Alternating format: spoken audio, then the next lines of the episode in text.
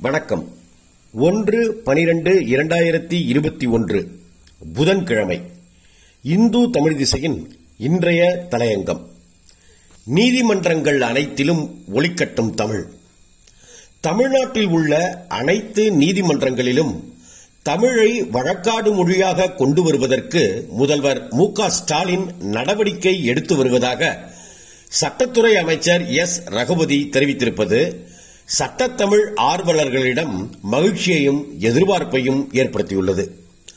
தமிழ்நாட்டில் உள்ள அரசு சட்டக் கல்லூரிகளில் தமிழ் வழியில் கற்கவும் தேர்வுகள் எழுதவும் வாய்ப்புகள் உருவாக்கப்பட்டிருந்தாலும் அதனால் கீழமை நீதிமன்றங்களில் தமிழை வழக்காடு மொழியாக பயன்படுத்துவதற்கான சூழலை இன்னும் முழுமையாக உருவாக்கிவிட முடியவில்லை. திமுக தனது சமீபத்திய சட்டமன்ற தேர்தல் அறிக்கையில் தமிழை மத்திய ஆட்சி மொழிகளில் ஒன்றாக கொண்டுவர முயற்சிகள் எடுக்கும் என்று தெரிவித்திருந்தது. ஏறக்குறைய இருபத்தி ஐந்து ஆண்டுகளாக திமுக அவ்வப்போது இதுகுறித்து பேசி வருகிறது. இரண்டாயிரத்தி ஆறில் தமிழை உயர்நீதிமன்றத்தில் வழக்காடு மொழியாக பயன்படுத்த வேண்டும் என்று வலியுறுத்தி சட்டமன்றத்திலும் ஒரு தீர்மானத்தை நிறைவேற்றி குடியரசுத் தலைவருக்கு அனுப்பி வைத்தது. அத்தீர்மானத்துக்கு உச்சநீதிமன்றம் அனுமதி அளிக்காததை காரணம் காட்டி மத்திய அரசு மறுத்துவிட்டது என்ற போதும் திமுக அக்கோரிக்கையை தொடர்ந்து இன்னமும் வலியுறுத்தி வருகிறது. கீழமை நீதிமன்றங்களிலேயே வழக்காடவும் தீர்ப்புரைக்கவும் தமிழ் முழுமையாக பயன்பாட்டுக்கு வருவதற்கு உச்சநீதிமன்ற உத்தரவு தடையாக உள்ள நிலையில் உயர்நீதிமன்றத்திலும் தமிழ் என்பது வெறும் அரசியல் முழக்கமாகவே முடிந்துவிடக்கூடிய அபாயமும் இருக்கிறது. தமிழில் வழக்காடுவது என்பது வழக்கறிஞர்களின் விருப்பமாகவும் தமிழில் தீர்ப்புரைப்பது நீதிபதிகளின் தேர்வாகவும் இருக்கலாம்.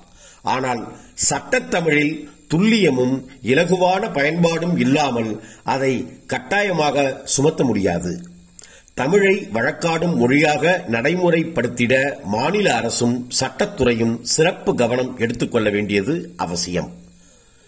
நீண்ட காலமாக செயல்படாதிருந்த சட்டமொழி ஆணையம் மீண்டும் செயல்பட வேண்டும் என்றும் கேரளத்துடன் ஒப்பிடுகையில் தமிழ்நாட்டில் மொழிபெயர்க்கப்படும் சட்டங்களின் எண்ணிக்கை குறைவு என்றும் கடந்த அதிமுக ஆட்சியில் அதிமுகவை சேர்ந்த சட்டமன்ற உறுப்பினரும் வழக்கறிஞருமான எஸ் செம்மலை சட்டமன்றத்தில் கோரிக்கை வைத்தார். அந்த கோரிக்கை ஏற்றுக்கொள்ளப்பட்டு ஓய்வு பெற்ற உயர்நீதிமன்ற நீதிபதி கலையரசன் தலைமையில் நான்காவது ஆட்சி மொழி ஆணையம் தொடங்கப்பட்டு செயல்பட்டு வருகிறது.